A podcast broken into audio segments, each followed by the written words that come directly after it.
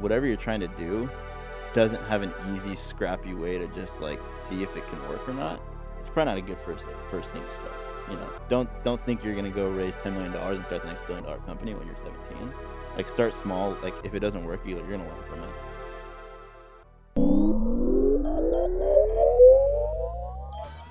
Welcome back to Short Story Long. This week, we're sitting down with the founders of Movement Watches, Jake and Kramer. These guys are 26 year old founders um, of Movement Watches, which is a very young, four or five year old company, already doing $80 million in revenue.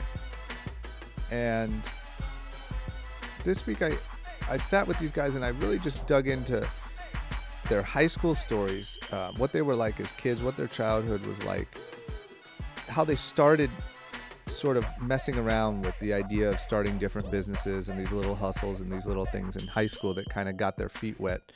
And then going off to college, um, both of them dropping out early, meeting each other in college, and coming up with the idea for movement watches while they were working for valet parking cars in Santa Barbara. Then they decided to quit and uh, give it a shot. And now they have turned Movement Watches into an $80 million company.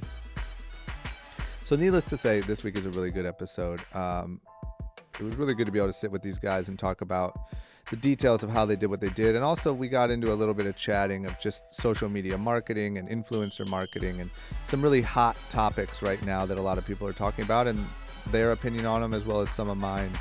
Um, but we both think very similarly on, on these things. So that's it. Um, as always, leave me some positive feedback on the iTunes store or the podcast app on your phone. Use the promo code SSL on youngandreckless.com to get 50%, no, 40% off all full price items. And here we go. Short story long the founders of Movement Watches. This is a good one.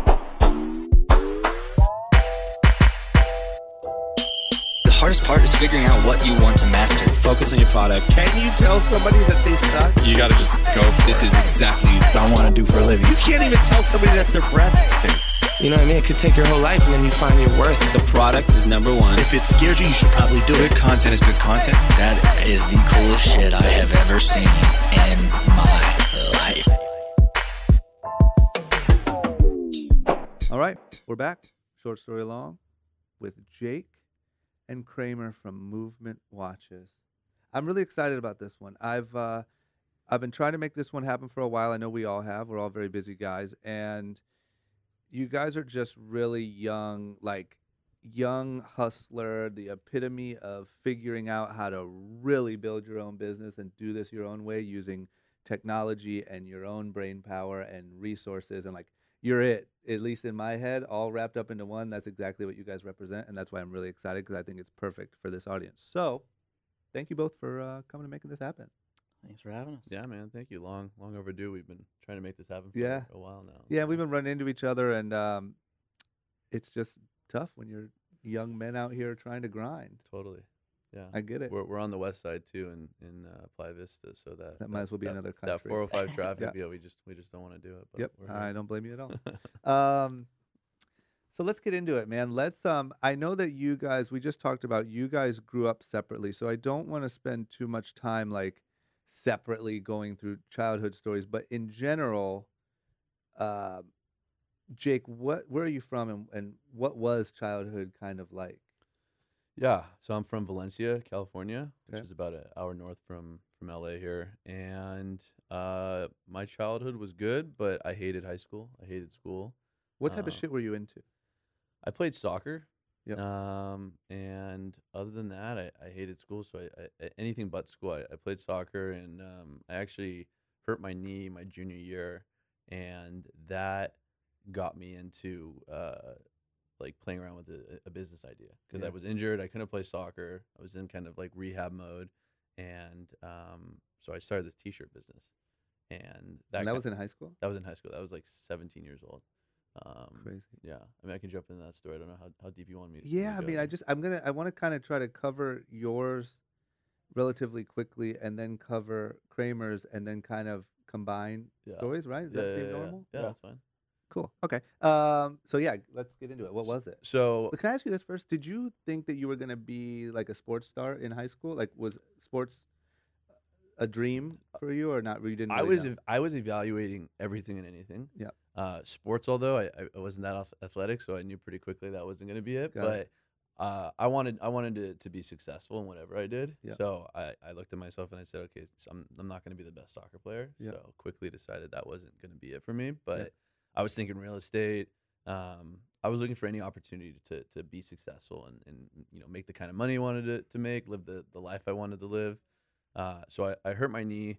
I was on eBay. I was searching cool products somehow. I don't I don't know how I got there, but there's these light up T-shirts. Yep. sound activated. I remember look- from like the kiosk in the Yeah, mall. exactly. Yeah. exactly. So man. uh, like Third Street Promenade or um, Universal Studios had them, and I found them. I bought one online and I got it, and it was like it was the coolest thing I had Yeah. seen at the time. So I went up to my dad. I said, "Dad, can you loan me a couple thousand dollars? I want to buy 200 of these." I found a supplier in- uh, China. He said, "Sure, but if you don't sell them, I get a your car and I get to sell the car, etc." I figured, all right. You said deal. I figured deal. There's no way I'm gonna I'm gonna like go over summer without selling 200. oh man, right? talk about early like entrepreneur uh, Yeah. confidence. It was like a loan from the bank that yeah you just didn't want to start paying interest on. So yeah. uh, so I went so I got the shirts and I went to Third Street Promenade. I didn't even have my license at the time yet. It was my friend who drove me down there, Yeah. and the shirts pretty much sold themselves. I mean they were lighting up. I'd go and like clap and walk up to people, and I'd have people walking up to me, and sure enough, I people are like, "How much?" I didn't even think about how much I wanted to sell it for. So I just uh, 35 bucks. And then I'd make deals for, you know, three for a hundred or whatever it was. And I went every single weekend for uh, summer and, and sold 200 shirts. And then when I was there, people started asking me, Hey, uh, how do I buy these online? What's your website? I didn't have a website. So then I figured, okay, I got to start an e-commerce store, start an e-commerce store. And uh, that turned in, I actually made a viral video and started doing uh, ten, fifteen thousand dollars of light up T-shirts a week uh, for a couple weeks, at like 16, 17 years old. Do you think all those skills were like just instinctual? Because you didn't. I mean, like, where did you get this weird sort of business instincts? Yeah, I don't know. That's a good question. I think You just went to the next step, the next step, the next step. it was it was relevant. I think it was to some degree. It was like it was street being street smart and Yeah. just problem solving. You know, like people wanted to buy online, so I figured. Um, it was, it was it also like I would I would I would try and fail at certain things. So Yeah. I'd try one thing and it wouldn't, wouldn't work, and uh, so I tried the website. I, I I opened it. I didn't have anyone coming to the site to buy anything, so I said, okay, I need traffic. Yeah. And it was just kind of like uh, going through the steps and trying to figure out what didn't work versus what did work. So Yeah. maybe that's instinctual. I'm not sure. It's amazing how much like I feel like that's still the g- battle like today, right? At least with us, like you, it's that basic like, here's what I need, here's my best idea of how to get it. Let's give it a shot. Yeah. You know what I mean? Yeah, and like totally. that basic sort of uh, plan of action is still relevant in what we do today. No, everything. Yeah. Um, what was the video? Was it a YouTube video? it was so. It was right when Kanye West released "Love Lockdown." He Yeah. did a uh, MTV Music Award live performance, and I happened to have my uh, camcorder connected to the TV. Uh-huh. recorded the first 15 seconds and went and created a, a six second clip of him. Very, this was clickbaity before clickbaity existed. And I had six seconds of him and then cut to me with my shirt. And I was just like, hey guys, this is Jake, buy my shirt. And it Oh, lit up the sound. And I got, I mean, you know, YouTube, how, how mean people can be on YouTube. Yeah. The worst comments about me and just everything. They hated me. But Holy shit. it got i did like three or four of them i did adele too i did a bunch of them and there was like probably got like two or three million hits this is back this was yeah almost 10 years ago now Oh, um and i just started selling t-shirts and i think at the time also i got lucky because kanye wore a, a light up heart on Uh-huh. his during that performance Mhm. and it was like his i think he did some type of glow in the dark tour or something Yeah. so it just it, it, it worked perfectly like i did one with adele it didn't really work no one cared about light up t-shirts kanye Yeah. worked at the time Yeah. so um how funny. Yeah. And then what? You just put the link to your site? just the- link to the site. People went to the site, and I just would come home every day. Uh, I would I would actually leave my last class early and come home and just spend the next few hours just like packaging and, and shipping stuff and answering emails and um and yeah. So it was just Oh, that's so funny. know, I think like Soulja Boy used to. Uh, did you ever hear that story where like on Napster or whatever he used to label his songs as like Fifty Cent and like Oh, really? massive songs so that people would accidentally listen to early Yeah, Soulja Boy songs. yeah.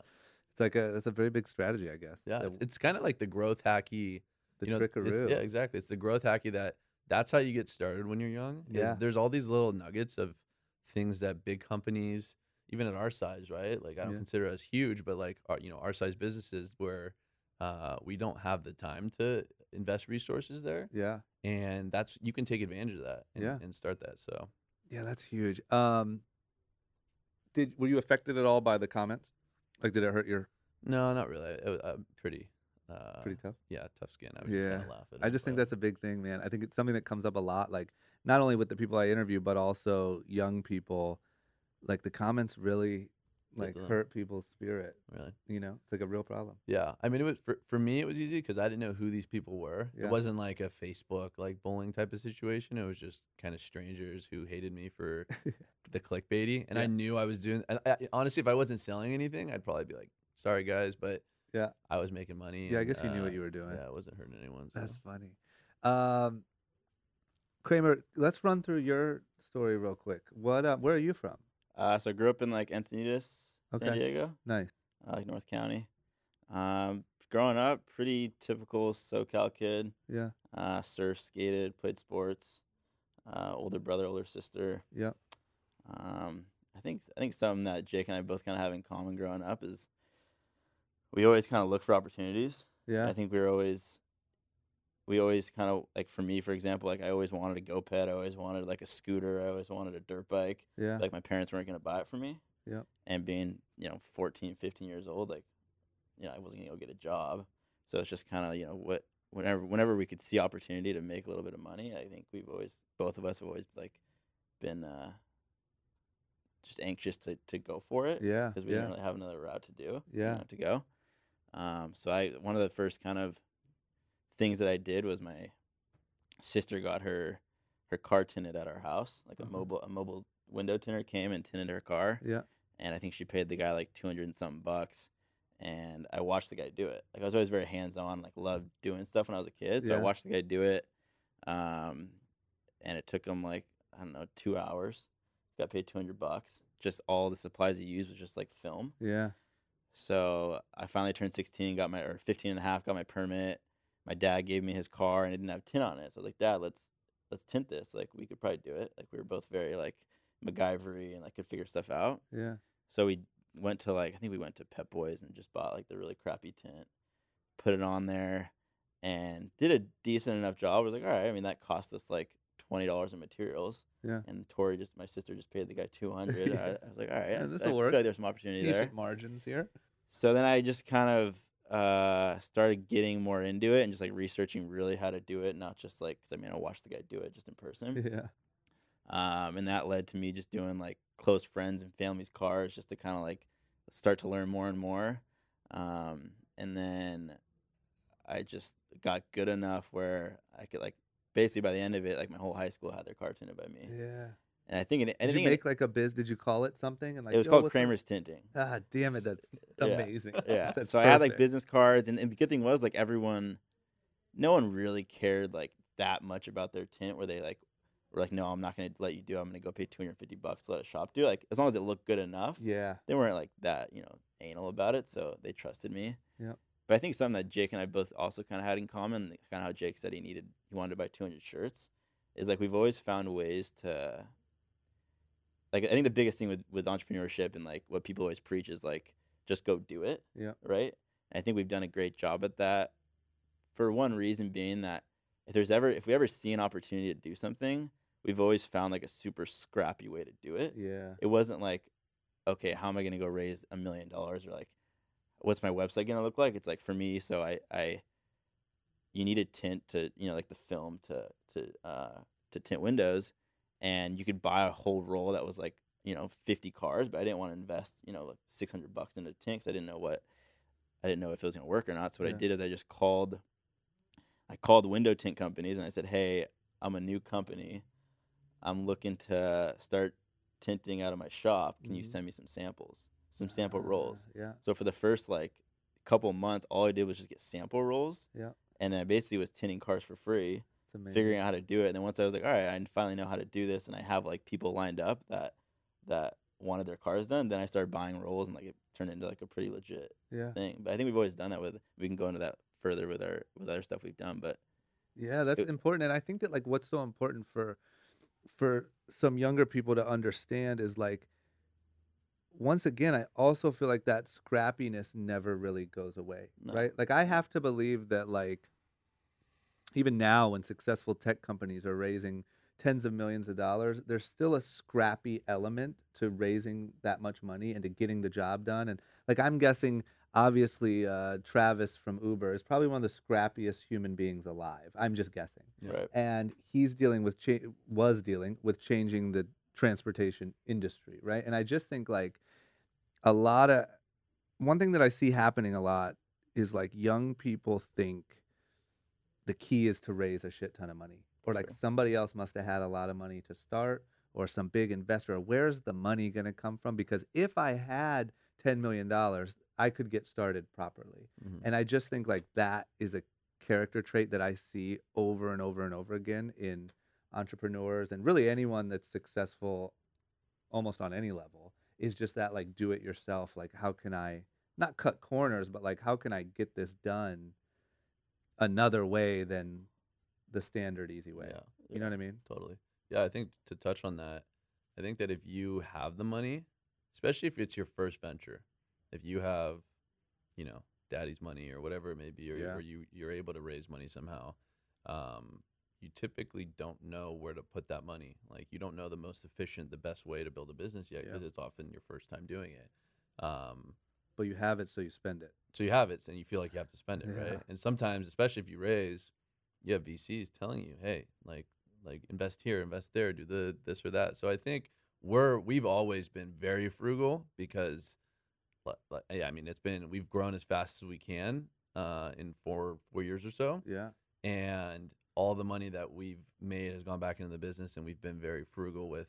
We need to see an actual uh, ROI on every dollar. If we put a dollar in, we need to see at least two or three. Yeah. Um, so for us, yeah, I think it's, and I think by by being so disciplined in year one, year two, in year three, even like we've continued to, even though we're bigger now, we still have that discipline on a certain level, Yeah. and are probably, you know, much more disciplined than the average person who goes out and raises money from day one. you know, Yeah. who has a million dollars to go and, and invest day one. So Agreed. I think it's just a huge difference in I don't know whether the you know whether the personality comes first and, and and the environment doesn't affect it or whether the environment kind of shapes the personality, right? Like do you get it from having to battle through it or are you born with it? I don't know, but that uh, who cares about that argument? My point is it's something that whichever way you learn it, the long way or the short way, it just seems everyone has it in common that has done what you guys have done or what we've done or literally almost it's almost anyone Yeah. almost anyone who's built a business like you have to think that way and and most of the people who started with a lot of money or started with some super easy break or big investment or they usually get screwed yeah, unless it's their third time doing it and they've already run two other companies Totally. into the ground totally. Yeah, I mean, I think with any company, it, it's gonna start from zero. yeah Like you have to realize that it's not like you know if you want to go start a like if you want to start a m- transportation business like Uber, like okay, you think of Uber like billion dollar business, people are like, oh shit, how am I gonna start a billion dollar business? yeah But really, it's gonna start from zero. Like no matter what you do, it's gonna start from zero. Yep.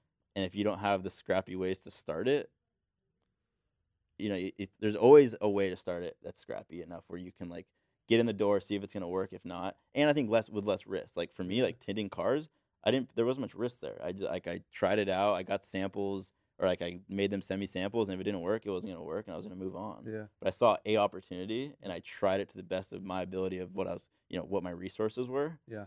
And you know, it wasn't like I was gonna. At that time, I wasn't risking anything. It was Yeah. my time, and I was, you know, I was passionate about just like finding opportunities to to be successful. Yeah, there's always a next step.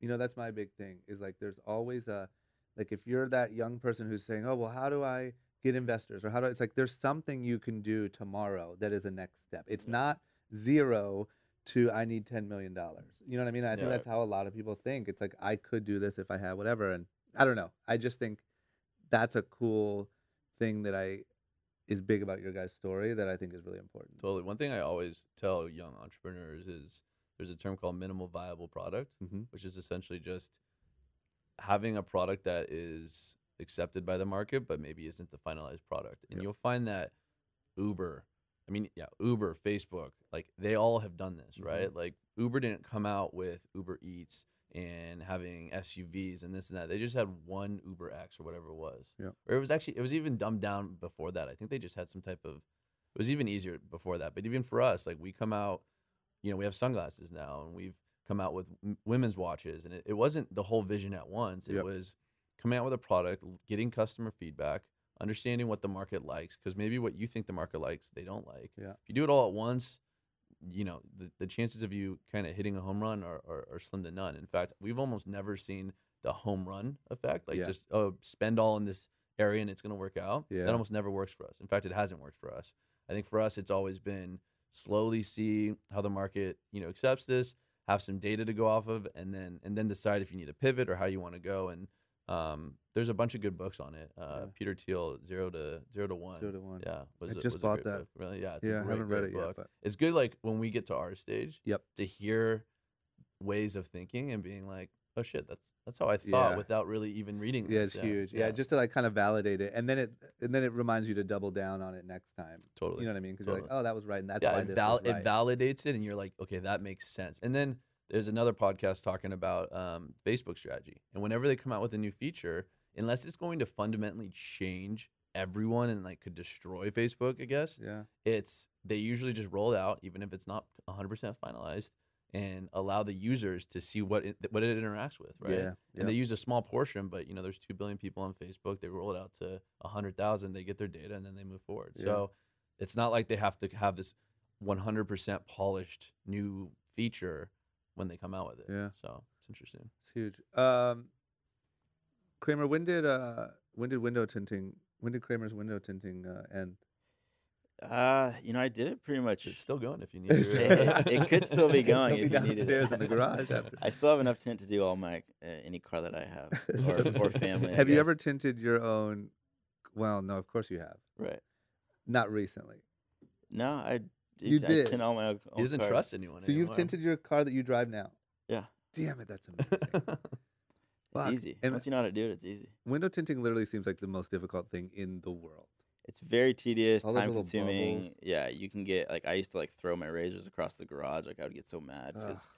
you could you know spend a whole thirty minutes on a window, and the last two minutes you fuck it up, and you have to throw the whole thing away and restart. he won't tint my car though, even if I pay him. So Why? He's just retired. He's retired from any. Uh, You it's just his said, oh, car. it's just like, oh, I his only do baby. my. 'Cause it's Sorry, when, bro. when it's your baby, it's like yeah, you know, it's too but- good now to tint yeah, anyone else's yeah, cars.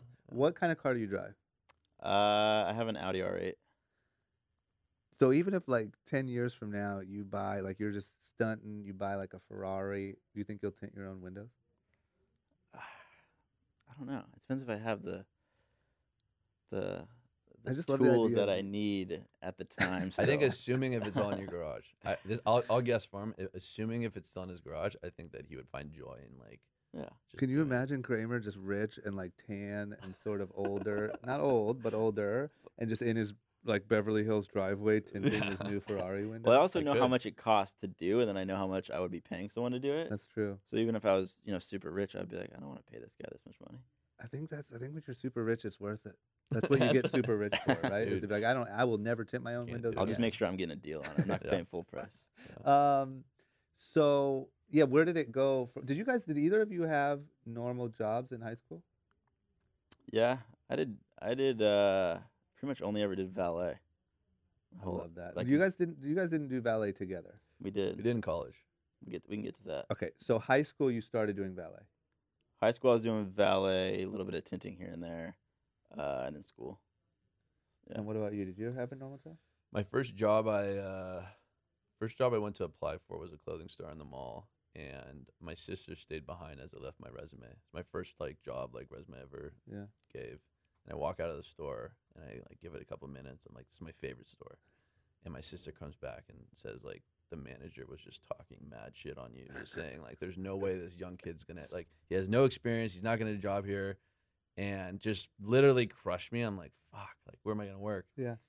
So the answer is no. I didn't really have a, a, a real job. I, I started that T-shirt business um, when I was like yeah at the end like almost turning 17. Yeah. So there was like hope at the end of the tunnel. And then by the time I was 17, I was paying for that was like what I was living off of. So and then my first job was actually the valet at towards the end of college. Got it. Yeah. So how did you get to? Okay, so how old are both of you? 26. Both? Yeah. Jesus Christ. Jesus Christ. Okay. Um. So then college is next, right, for both of you?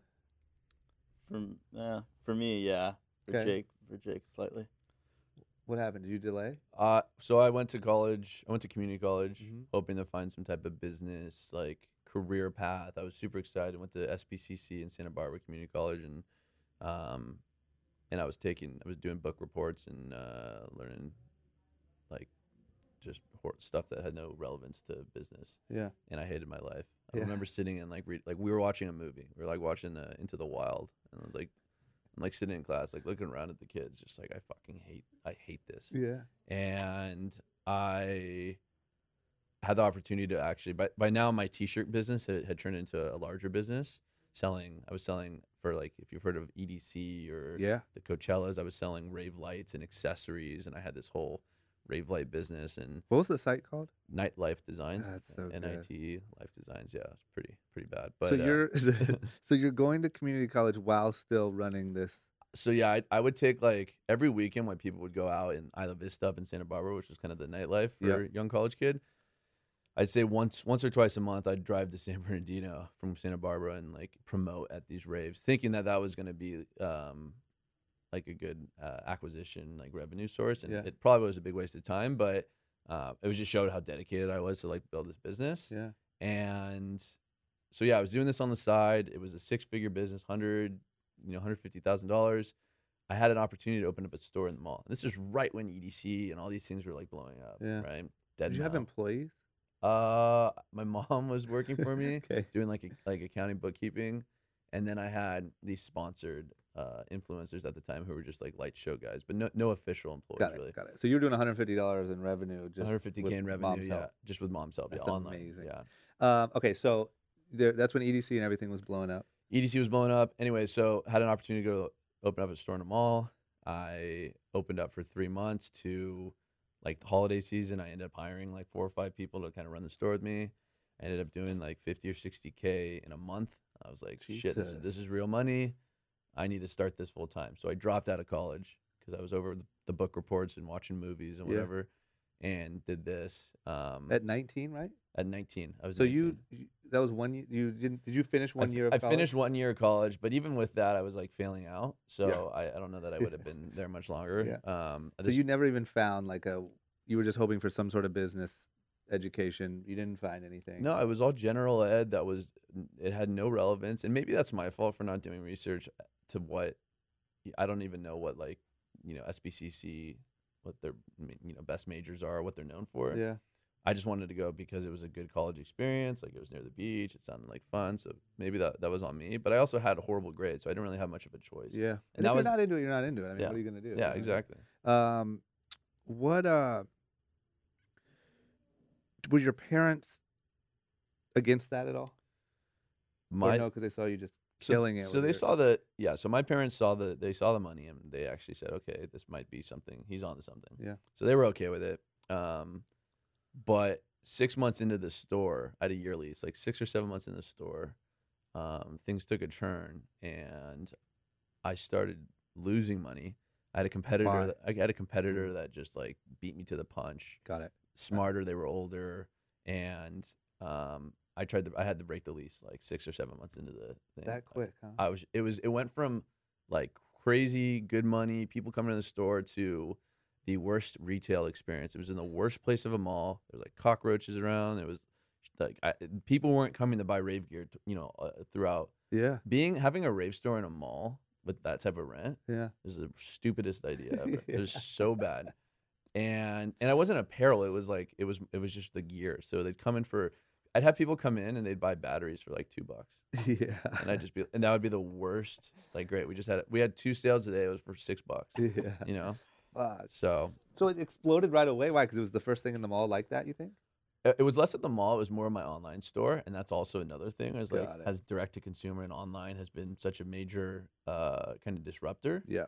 But didn't you say you did like 50 or 60K at the Yeah, because it was holidays. Moms, p- kids were Yeah, telling just them, rave and then time. afterwards there was a comp- A lot of people were driving down from like the OC, Yeah. and then a store opened in the OC. Uh, So I just got I, I just got demolished from from all sides, and it, it ended up being a blessing in disguise, clearly. And I learned a lot. I learned that you know h- how to be mo- you know more intelligent when it comes to opening up a retail store, and Yeah. and why it failed, and the issues of managing people, and and all these. yeah. So Talk about a lesson. I mean, that's like a, especially to go from like instantly having some success and probably thinking like you just hit the jackpot totally, to like just getting creamed. totally.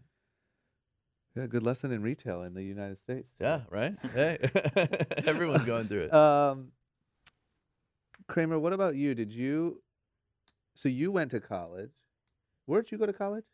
Uh, so I went to community college in San Diego. Got a place called Palomar. And what was the goal for? Like, did you have a um like a major or a, like a target in mind, or not really? No, I mean, I really was. I was going to school just because I didn't really have anything else going. For, like at the time, You guys were meant to be best friends. right? Just Do you were, realize that? Like yeah. your story is just like the same. It, It's fucking. inc- You guys meet and just like, yeah, me too, me too. I think that, that's part of why we did this all together. That's together. so but good. Okay, keep going. yeah, so I knew. I mean, I didn't have anything else going for me. I knew a degree was, you know, important in some way. Yeah. Um, if I didn't have anything else I could do, um, you know, my parents were paying for it, fortunately. So, um, yeah, I was going to community college, just getting a communications degree, just you know, have a degree. Um, definitely didn't like what I was learning by any means. What are you learning like your first year of I communication? mean, you're still doing like math classes and like, honestly, I, I didn't. It sounds bad, but I, I cheated a lot of my way through Yeah, school. yeah. Uh, I, I didn't like it. I so didn't nothing. enjoy So it. the answer is you le- didn't learn anything. pretty much. But what is communi? Okay, I'm gonna sound really stupid here because I obviously skipped college. But like communications, what is does that cover? Like, what does it cover? Like, what do you if you're going to school with a communications degree? what are you it's hoping? just very do? Nobody generic. Okay, very it's generic. just an easy degree. Then. yeah, It's just a way to like say you have a college. Degree. right. It's Got like the, probably the most generic, easy degree to say you have a degree. I think Got it. I think I think what it comes down to is people don't like. Oh, I don't want to be a math major. I don't want to be a you know whatever bio major. Like comms is just something in between. I'll figure it out. Yeah, no, that's great. I get it, hundred percent. Um, okay, so then, so then what? So, I was- hated it. so I hated it, but I didn't have any- anything else going for me. I wasn't just gonna go like be a bartender or something. So I, w- uh, two years at community college, got my AA or whatever it is. Uh, transferred to UCSB. Yeah. Um, that's where then Jake and I basically uh, were roommates. Um, was still going to school, still hated it, but I think like to Jake's point too, like it was just a good college experience. Yeah, Um, and again, my parents were paying for it, so I was you know lucky enough to have that. yeah, Um, but then at the same time, I think uh, you know I was just more focused on the outside world and just observing and just being interested in how people were being successful, what the opportunities were out there. Um, just always keeping my kind of my my eyes, you know, looking around to, Yeah, to yeah, what yeah. I could do next. So where did you guys actually meet? So Jake was Jake was roommates with my good high school friend. Okay, Uh, so he was already roommates. Luckily, one of the roommates moved out, and then I ended up moving in. got it.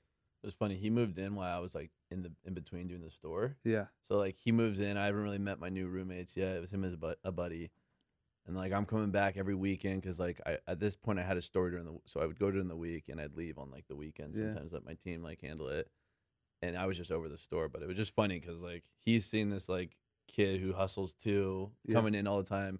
And then finally, like I closed down the store and came and moved back to Santa Barbara full time, which Yeah. is cool. But uh, yeah, totally coincidental that we met. and did you guys like get along well right away? Yeah, Yeah. yeah. But there was no like, obviously no. At that point, you're just two college buddies. Yeah, I think we both like we both had very similar similar like childhoods and just like our personalities and like outlook on each being want, like wanting to be successful and like wanting to have our own company. Like Jake Yeah. obviously already did, and I had like little kind of random things, but I think we had similar, very similar personalities. Yeah, I think you find some people who are who can go the traditional route of getting a good college degree and like figuring it out that way, and then me and him who absolutely hated the system and Yeah. wanted to figure out and like we would absorb, talk to anyone, do whatever we could to be successful, and knew that the traditional route wasn't going to be the end all be all. Yeah. And I think that's where we just kind of clicked and both realized like this. This is the first time we've talked to we had talked to a different person, each other who. Uh, who, who agreed on that and, Yeah. and was just scrappy and have done stuff in the past to make a buck. Like we would talk about it all the time. Yeah, I get that. Did you drop out before he did?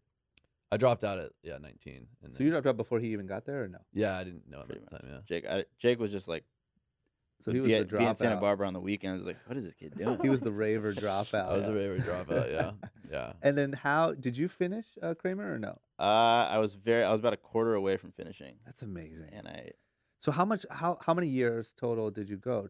I was like three and a half years. Jesus Christ! And you were a quarter away, and what? You just couldn't take it anymore. I I had so I to backtrack a little bit. I was again, like I said, I think Jake and I were both like always super observant. you know, Yeah. how are other people being successful, and just you know always looking for opportunities.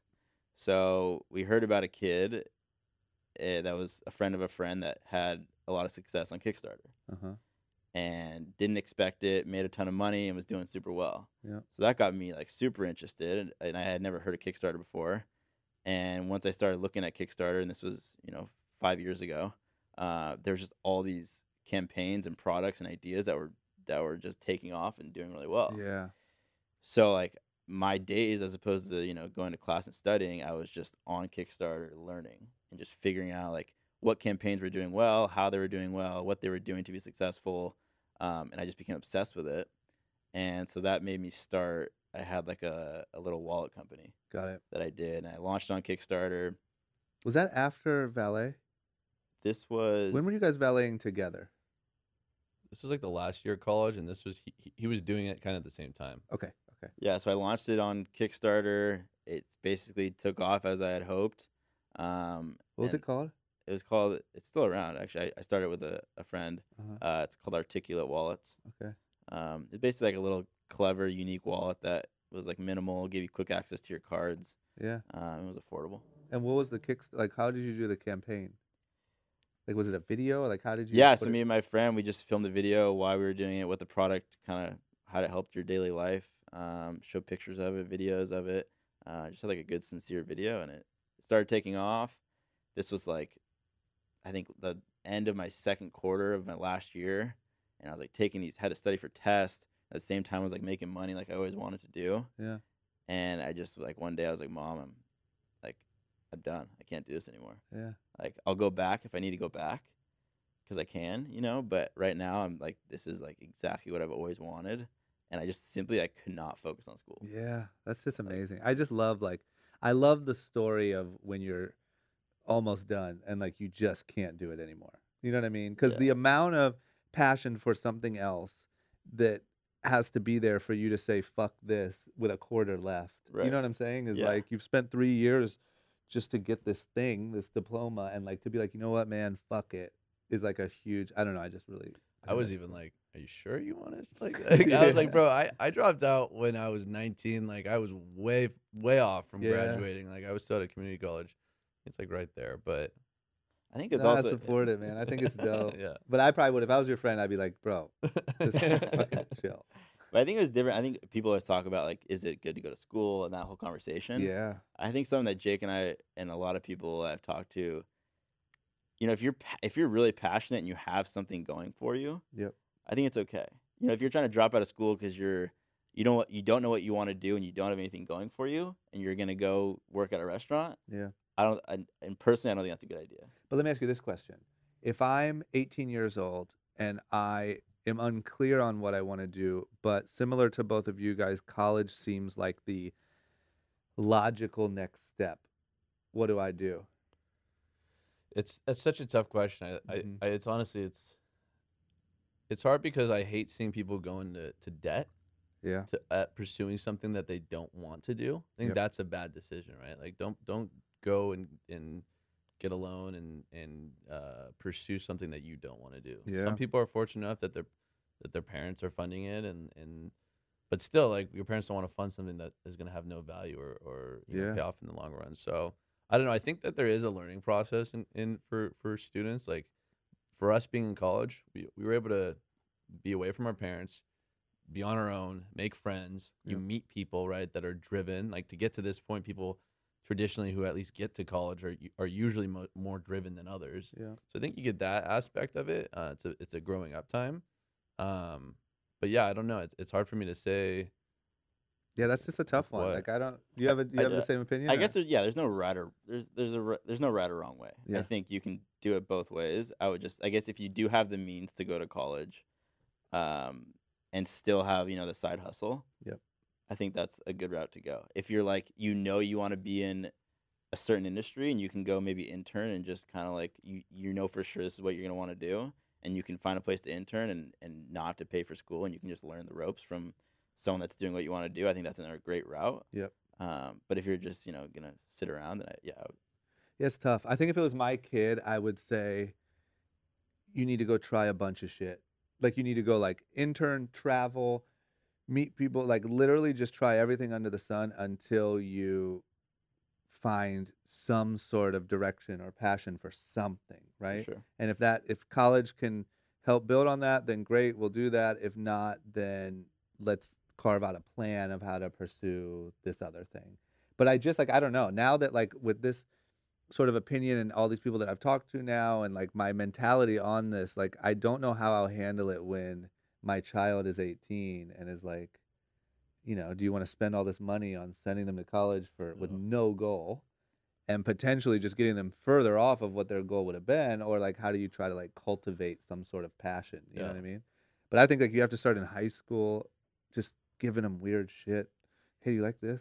Yeah. that's kind of like marketing. Yeah. you like you're into I mean, I think too to to the point of you know we have I guess you know around thirty people in house now, yeah and we've never cared at all where they went to school. yeah You know, we care about what kind of value they're going to bring, what they did in the past. yeah same here Granted, they maybe wouldn't have a history of past experience without having a, a, a degree to get the that experience. yeah But it's really just you know bringing the value and the experience that we need. Yeah, to me college for at least for my business there's a lot of businesses that aren't like this but for me it only proves discipline right or shows some level of discipline Mhm. Right. but like 90 percent of the people I've spoke to that went to college didn't go for what their degree was, Yeah. right? But at least you can count on. 'em. You know they're going to be up early. You know Yeah. they're going to work. You know what I mean? Yeah. Um, it's just interesting. I feel like that debate is getting bigger and bigger right now, and it's just going to be this huge thing. And Oh, totally. like I have to believe that at some point it either changes or there's some big fallout, or you know what I mean? Like something has Yeah. to happen. It's Yeah. too clear and too known that the the just going by the system doesn't lead to success and happiness. Yeah. Everyone knows that now, so it's like everyone's trying to figure out. I think with the internet too, it's just so much easier to find ways to to be successful and make money or figure out how to do it at least. And it's you know what you know what else is scary is it's not only easier to do that, but it's way easier to see that college isn't it. For sure. right so for all the kids even that may have went and actually college may have helped them or maybe spurred them they're not going to do it either because it's like i know that's not it you know so the one one thing is clear is college isn't as promising as it used to be Yeah. right and Yeah. so it just leads everyone to be like okay well then what is the thing Yeah. you know? I think for people who are, don't know, I think the business side of it, like if I could go back in time, granted everything worked out, but my advice would be if you want to do something in business, find a whether it's community college or it's a or it's a community college that's near a an actual college that's like uh, you know more business focused because then you're going to meet more people Yep. who are business minded Yep. right and that at the end of the day could be the most most valuable piece of it Yep. more so than what you're going to learn or this or that i think a lot of stuff in marketing or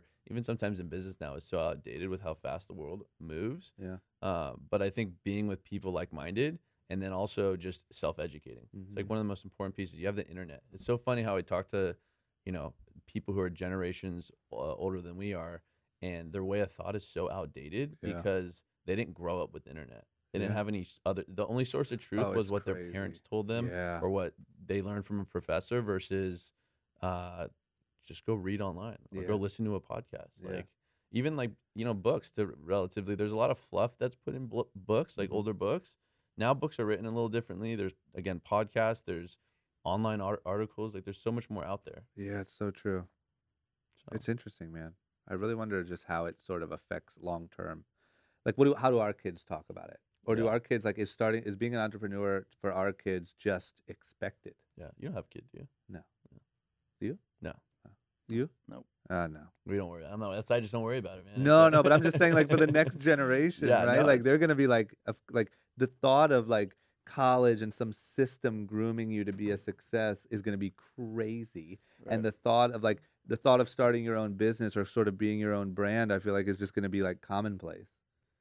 Yeah, I mean, it's so much easier to connect to people. Like if you want to do a certain thing, you can connect to the person online, and hopefully, you know, they give you a, a thirty minute phone call, or it's just so much easier to connect with people Yeah. and get information about things you're really passionate about, Yeah. and try to get experience. Shit, I've came up so much off this podcast simply because I have a podcast to, you know what I mean, to be like, hey, you want to come talk? Yeah. Like this is the type of conversation I would have loved to have with you guys, but just wouldn't have had it. Right? Right. I would have been like, "How's business? Yeah, Good. Oh, that's cool. You, you guys went to college together?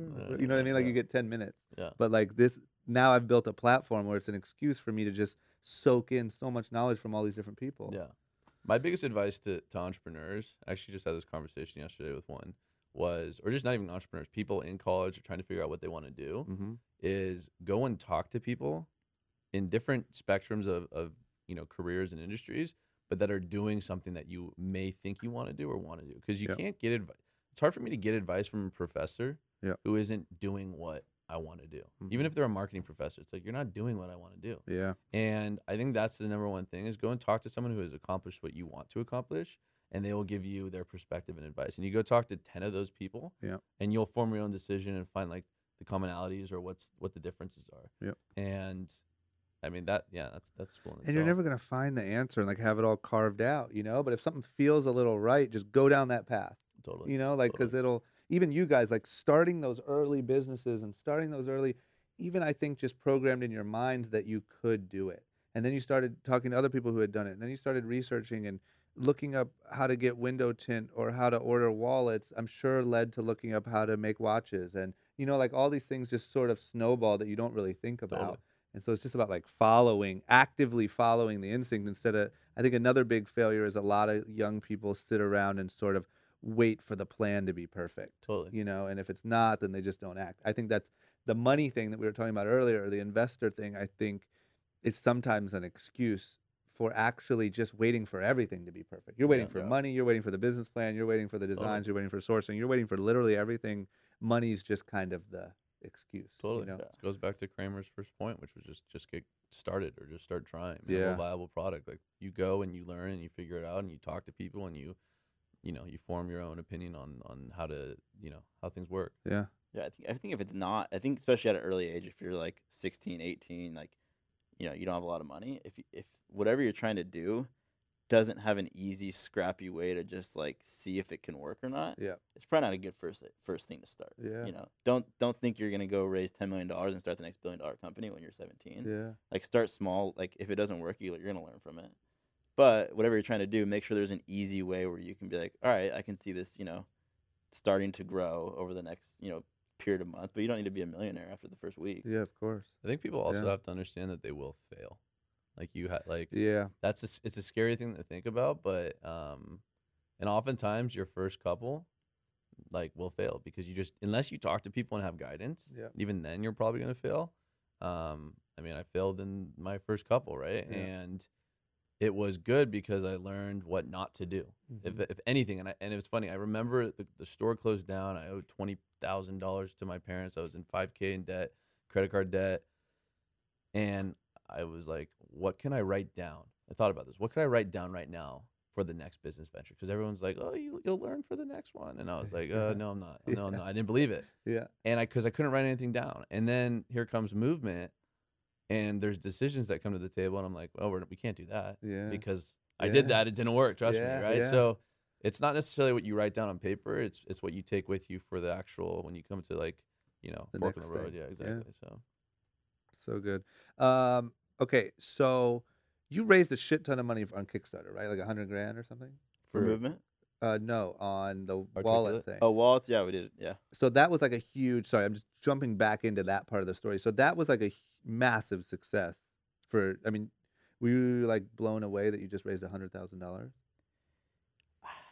You know, it's it's kind of what what I expected, just because that's why I did it, and that's you know I did so much. Like I said, I spent my entire day just researching. So like yeah. So you knew you could do it. I was pretty confident I could do it. Yeah. What was the goal? The goal was like ten grand. Jesus Christ. But that was more just like an artificial kind of what what was.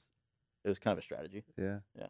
Um. So then you launched that thing, the bra- the wallet brand, and and what was the initial uh initial feedback was good. Yeah, I think to Jake's point about a minimal viable product, like our first wallet was, it it was pretty bad. Yeah.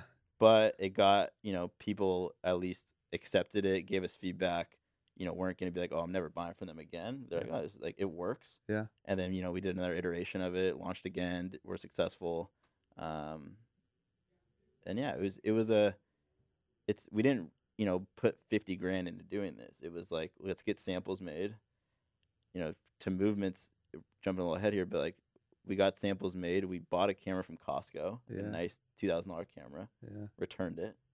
So like our really our investment and even for the wallets was like we weren't risking that much. Mm-hmm. You know, we were just getting enough down where we could launch a video, launch a campaign, um, and have samples where we could you know shoot them and, and like show them online. Yeah. Um, so yeah. Yeah, that's huge. Um, and then at the same time, so you dropped out of school, launched this brand, massive Kickstarter success. Get me to the valet part. Because I just love the idea of you guys working fucking valet together Yeah. five years ago. So I was I la- I did I started doing the valet before I started the wallets, mainly because I just needed a job. Like, I Where just- like was it like at a restaurant? it was at a nice resort, Bacara in Yeah. Santa Barbara. It's like a pretty Oh. high end resort. like Kobe. That's with, where uh, one of them had their wedding there. Uh, oh yeah, uh, D? D, D Yeah, has wedding there. D Yeah. yeah. Uh, it would be like Kobe's camp would be there, Michael Jordan's camp would be there, Justin Bieber would roll up. Like it was like it was like it, it was a weird hotel. It was just like in the middle of nowhere. It was secluded, Yeah. and it was on the beach. So you would just have these celebrities roll up, and it was my first job, and I, I, I don't know, it was cool. but- Yeah.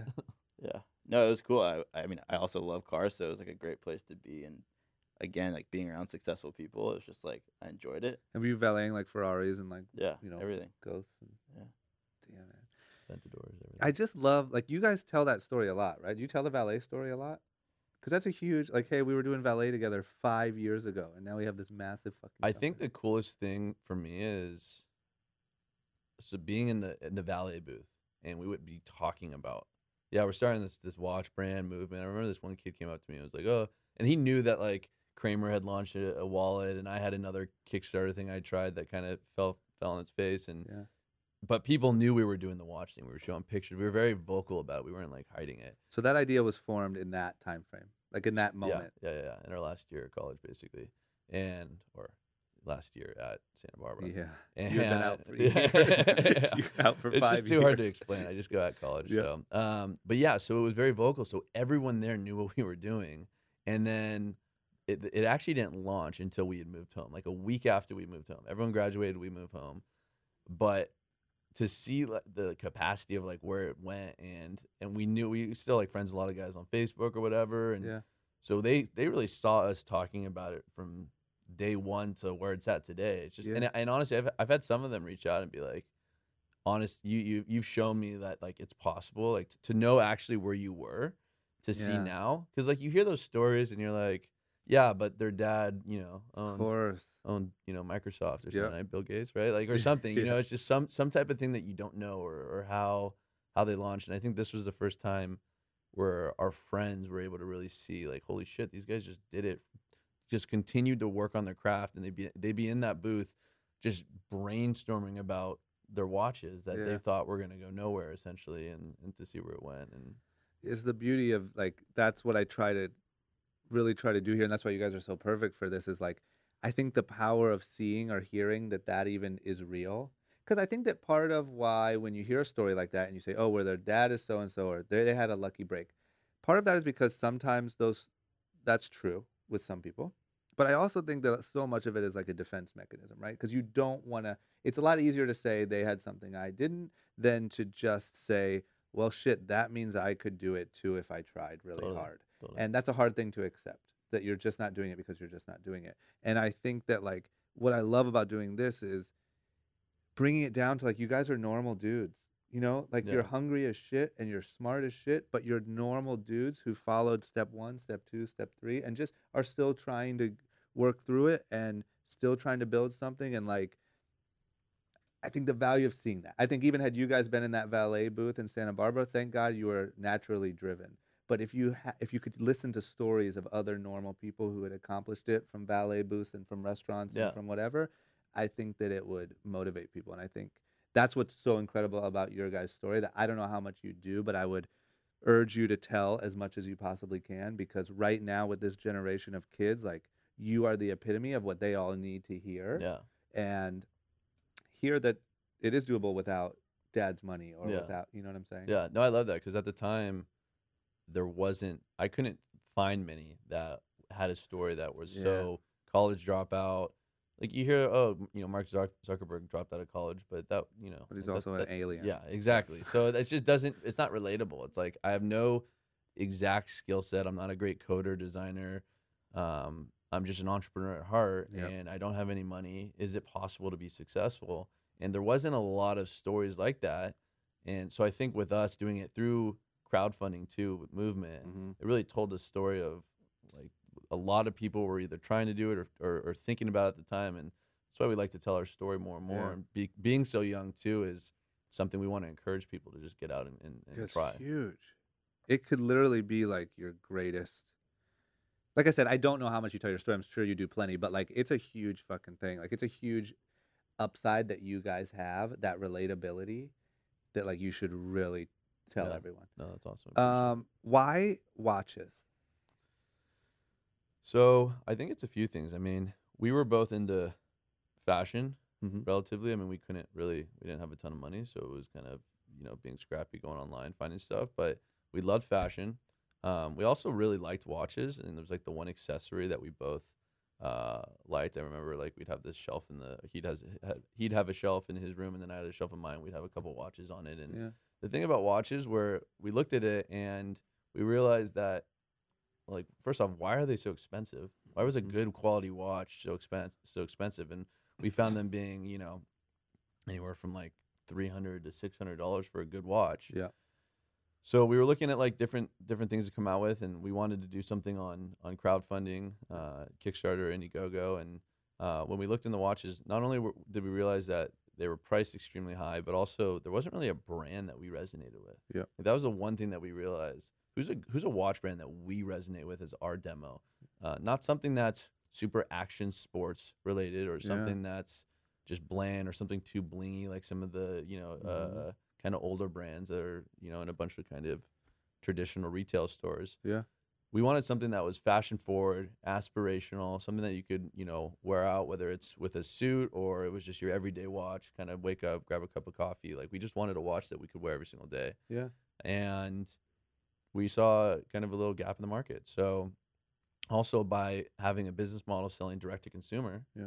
on our own website, we didn't have to sell a watch. We didn't have to give any uh, cut to the retailer. Yeah. So we could sell, uh, you know, a hundred and fifty dollar watch or a ninety five dollar watch that our competitors sold for yeah three hundred plus. Yeah. And I think that was one component of it, but also just building a brand online through social media, um, having a dialogue with the consumer, right? Mhm. Usually you go and you go to Macy's and you say, hey, like, what's this watch? And they go, oh, it's a blank stainless steel. Black. They don't, they know nothing about the watch. Yeah. For us, if you have a question, you DM us or you message us or we're doing stuff like this. Like it, it's a personable experience with our our company, with our consumers, and Yeah. um, and that's like the generation, the online and you know millennial more so generation of, Yeah. how they buy and consume brands. So I think there's a you know kind of we leverage that. Uh, so Yeah. long kind of answer, but No, no, no. That's exactly what I want. Um, and then, so when you guys were sitting, just for the sake of the story, I'm going to glorify it by saying you're literally just sitting in this valet booth, like hashing out your whole plan. But um, you, so you're like, okay, let's do watches. Uh, for that exact reason, um, we're gonna sell it e-commerce only. Did you know anything at the time about like Facebook marketing or any of that stuff, or you just knew how to like make an online store? we hardly knew how to make an online store. It was Okay. it was like basically it was it was first first things first. It was launch successfully on Indiegogo. Mm-hmm. We need capital to to fund the like the business. Yep. Uh, to fund like the the orders basically. So we set out for a fifteen thousand dollar goal. Again, that was strategic. It's not that fifteen thousand dollars would have uh, bought us Yep. you know, the first round of watches, and that would have been it.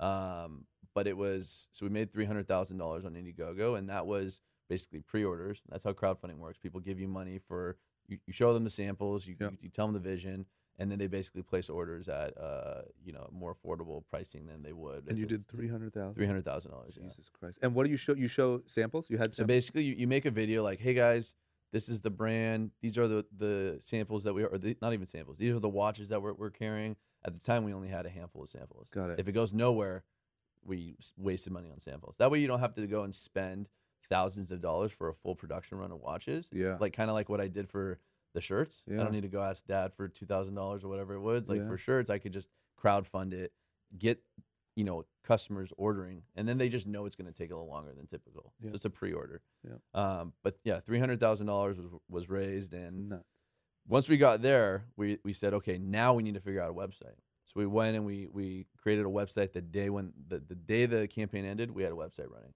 And it was a very, very it was like a template, very shitty. It was pretty bad website. Yeah. But it was up and running and, and just minimal viable product. We didn't spend the time to get this fancy website. It was a few thousand dollars. It was a built in template. We had some uh, outsourced company do it and, Yeah. and that was it.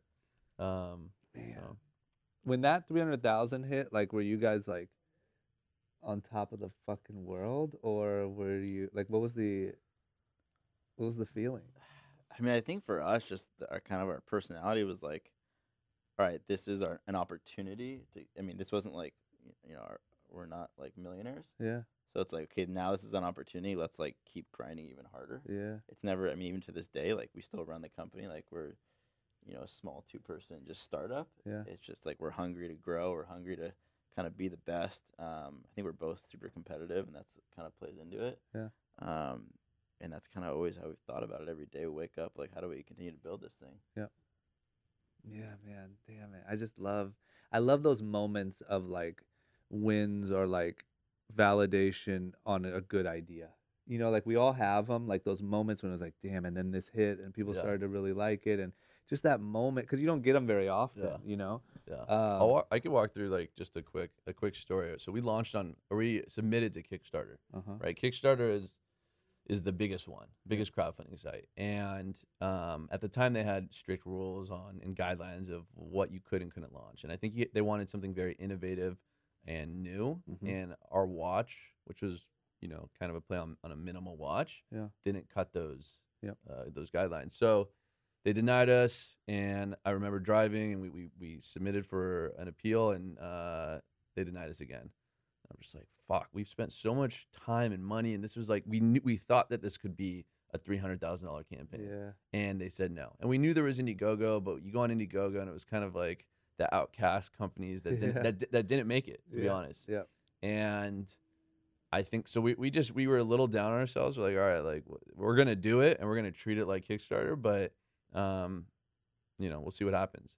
And then I remember we launched and we were going after it, and, and we we made like 15k in the first like two weeks, but some of it was it was like very like aggressive. I mean, we were going on forums, having our friends put money in, Yeah. so like we didn't see the potential really of necessarily getting to a huge number. Yeah.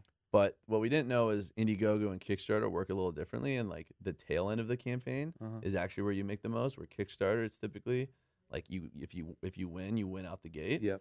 So Why? That's how they push. it's just a, The di- different it's just different algorithms, Okay. different yeah. I don't Got know it. what's what's better or worse, but so we so yeah we launched on on Indiegogo, and you know we were probably like three weeks into it. I ended up going on a, a planned camping trip with my dad. I have no internet for and service for three days Oh man. coming down the hill, I'm like waiting to see. How I wonder where we're at. Like probably maybe another 5K. We're at 50K. I get 3,000 texts from Kramer saying, "Dude, where the fuck are you, man?" Like get out of the free- freaking out. Yeah. And and then like from that point on, I think we got featured on the homepage. We made another 30K like a, a few days later, and I just remember looking at my phone, just like order, order, or it was like emails, basically just money, order, order, order, and Yeah. uh, so it- that was like a good holy shit. We actually did this where we weren't sure if we were going to like dreams were almost crushed Yeah. again, and so that was a cool kind of like wow. Now we got to there, and then it started. Then we started. Although we were happy and stoked, it was like we're gonna need this money that we just made to continue growing the business. So Like Yeah. we can either take it and say, "Hey, good job," He'll go on a or- vacation. Yeah, like thanks, guys. and then yeah, and but we we saw more opportunity, and I think that's that's as entrepreneurs, you're probably very it's like so much opportunity on the table once you get to a certain point, and you see the reward of of like being successful and, and trying something and seeing it work. So, and that's just kind of how we've been is Yeah. continue to see the the opportunity on the table. Yeah, I get it. It's so cool. Um, so had you guys moved back, moved away from Santa Barbara at this point, or no? Or He, were- he was home with uh, his parents. I was in Valencia with mine. So we were kind of for like six or seven months, maybe since the campaign launch. We were kind of doing the how far away are there two? like four Four hours, hours, yeah, yeah. three or four hours, Okay, got three it. four hours, yeah. Um, how did you figure out?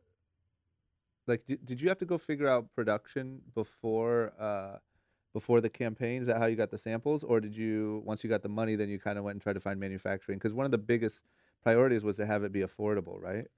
yeah. So the affordable piece of it was really primarily the business model. Got it. It was the fact that we didn't have to price him up to make a profit for the retailer. Got it. So you didn't have a nightmare of like trying to find like how do I no, get it this was crazy it was. cheap I mean, no, it wasn't crazy cheap. We were looking for qu- like quality and understanding what the market charges for a quality watch, and then finding the best manufacturer and getting samples. Yeah. Um, but it was kind of like yeah. So that was a little uh, difficult, but it wasn't that we were trying to find the cheapest got it. person we could possibly find. Got it. Means no. So it was relatively Yeah.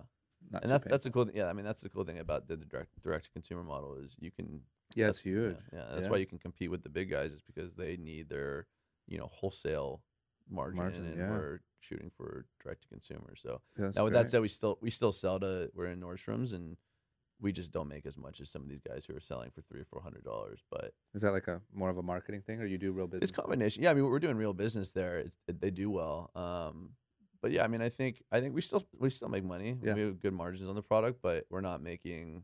I think our value of being so much more affordable brings all the the customers to us versus buying a Yeah. three or four hundred dollar watch. Yeah. Who designed the initial? You guys did it?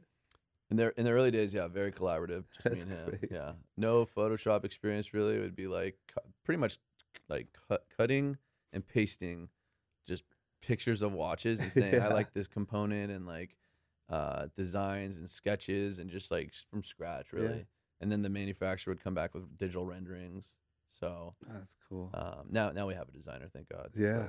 Um, so you, so you move away from Santa Barbara. You launch this thing, three hundred thousand, huge. You're getting the watches made. You, like, so when you guys are living separately from each other, are you kind of game planning like, all right, bro, this shit's real. Like, this is what we're gonna do. We're gonna have the Instagram look like this, and because your guys' Instagram is very like its own thing. The way you do the travel shots and the scenic shots and all that stuff, like it's definitely something unique. Mhm. And I think like my question is, is that when you guys started game planning on like, okay, what's this brand look like? What's the roadmap look like? How are we gonna blow this thing up? Or It was a little bit of that. I mean, more so our our number one thing was let's focus on more ways to bring revenue in. We had Indiegogo.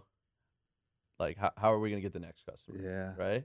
And for us, it was it was definitely developing a brand, but we didn't want to spend a bunch of money just on photography. So it was, you know, encouraging people to refer friends. It was, you know, we, we had a few blog placements. We were meeting with like some, you know, some blogs, et cetera. And but the first year was a lot. It was very like kind of growth hacky and organic. I don't think we spent much money on marketing, if any, at, all. It was very, was getting like some press hits here and there, and yeah, trying to bootstrap it. And our first year, we did a million in revenue combined with the the Indiegogo, and insane. yeah, so it was an amazing year. And then the content started to flow in, and we we actually because we were, you know, watches and we were hitting blogs around the world, we actually had a pretty wide, uh, we cast a wide net of, of international customers sending in imagery. Some of them really really cool images. So we started encouraging these guys, hey, we'll send you another watch, but just post some cool pictures. Yeah. And it was always like the modern day gentleman was what we wanted, but in terms of like the content and visuals, that took a little while to get going because it was hard. Instagram was also kind of an early stage, so it was just kind of getting getting going. But once we, our, I think our second year in the business, where we started to find certain photographers we really liked, Yeah. we really then put like the brand vision together for the men's side, and, and then built off of who was who was the the the movement man, and, and went from there. And it's it's evolved over the years too. Like Yeah. we didn't have it hundred percent figured out day one. um, it's we didn't even know if we were going to be a company day one. So Yeah. it, it's taken time to evolve, and I think I think it's important that uh, the brand always consistently evolves. Like Yeah. I don't think that we've made it 100%. It's what it is today. I think we have to evolve through kind of you know e-commerce and Yeah. demos and Yeah. social media. So What was your first biggest like vehicle for talking to the community? Was it was it Instagram? You know what I mean? Like what was your first like here's where we speak to our our people? it was actually Facebook. Yeah. Facebook and uh, before they took away all the reach, Facebook Yeah. and and email were probably the two biggest. And, and we Yeah. didn't like sending too many emails because like unless we have a new watch, I really don't want to hit these guys with a, an email saying, "Hey, buy a watch." Yeah. Because we don't want to just we didn't want to lose our following. Yeah, yeah. So it was very it was very value only emails, and then we did these giveaways on on Facebook to kind of get going. Every 500 likes, we'd give away a, a watch, Yeah. and like we just make it a thing, and communicated with them there. We'd get some DMs, some some uh, tweets, and and just try and engage as much as possible. Yeah. And at the time, it was relatively easy because it wasn't we didn't have that big of a customer base. Yeah. Um. So yeah, I'd, I'd say the first, and then once Instagram, it's funny we were a little late to the game, relatively on Instagram. Like it was always there, but such so image heavy, and we wanted to do such a good job that we were kind of like, let's focus on Facebook first. Yep. That's easier. We can do text posts. We can do this. Like we can kind of game it with giveaways. And then once we got on Instagram, it was like, okay, we got to step our shit up. That's when we hired uh, a couple buddies, and they really started to manage it. And we started to, uh, we had one of our employees go and start sourcing content, so we Yeah. can get some content, and then they could kind of, uh, you know, figure out the best way to visualize it on on the on the Instagram. So Yeah. And that got a lot of traction pretty quickly, yeah, right? then we started to see success, and we started to see all these amazing photographers who were taking pictures with the brand, and Yeah, who- stuff's so cool. yeah, who fit like the demo. And it's it's it's funny how, how much it's changed. And there's a lot of Me Too's and copycats now who Yep. are so. But we work with some of like the most incredible videographers and photographers. And there's one called Jacob and another Sam Kolder. And these Yep. guys literally all they do is travel the world. Yep. And are some of the most talented. Uh, they're like 21, 22 years old too. They're young dudes, and they're just traveling. They've been in like 60, 70 countries, and they just they're just like amazing at what they do. So we've kind of worked with them, and we hit them up when they were nothing too, which is awesome. Like we were at the stage where we saw some pictures and like, hey, would you like to work together? And built a relationship over the years. And did you um, start by just saying we'll send you watches, you send us pictures? It you know it, it really it really depends. Sometimes it was hey we'll we'll, we'll pay for a post. Yeah. Sometimes it was some some of these guys just were like yeah sure I'll do it. Yeah, yeah, yeah. Um, this is cool. because like I also think it's an element of if they really want to work with you, like if they're young, if they're if they have a small following, then sometimes you can get content for just a, a free product. Yeah. they're gonna hustle just as much as you are willing to hustle, and if it works out, then we'll do something ongoing. Because sometimes you pay people and they don't hit the mark. Yeah, I'm big on the first option. Yeah, you know? exactly. Yeah, because we've had a lot of things. We've had huge campaigns where we've paid lots and lots of money, and the people just don't do anything. They show up for the photo shoot and Yeah. leave, and that's pretty much the last Yeah. time you see them. Yeah. You know, and like then we've had pe- people that we've grown with and built longer term relationships with, and you get so much more engagement and so much more out of like a real relationship. I mean, people can feel whether it was Yeah. real or not on Yeah. some level. You Yeah. know. I mean, I feel like you guys almost invented the influencer game. Like you had you had literally everyone. That's a huge compliment. Uh, yeah, no, totally. I mean, we would look at you guys and see. I mean, literally every Yeah. rapper, every TV personality, like Yeah, it was just a massive priority of ours. And and for me, like one of my issues was I didn't want the brand to be Drama's merch or Yeah. Drama's brand. Yeah. And so like I probably went five times as hard as like what would have been sufficient.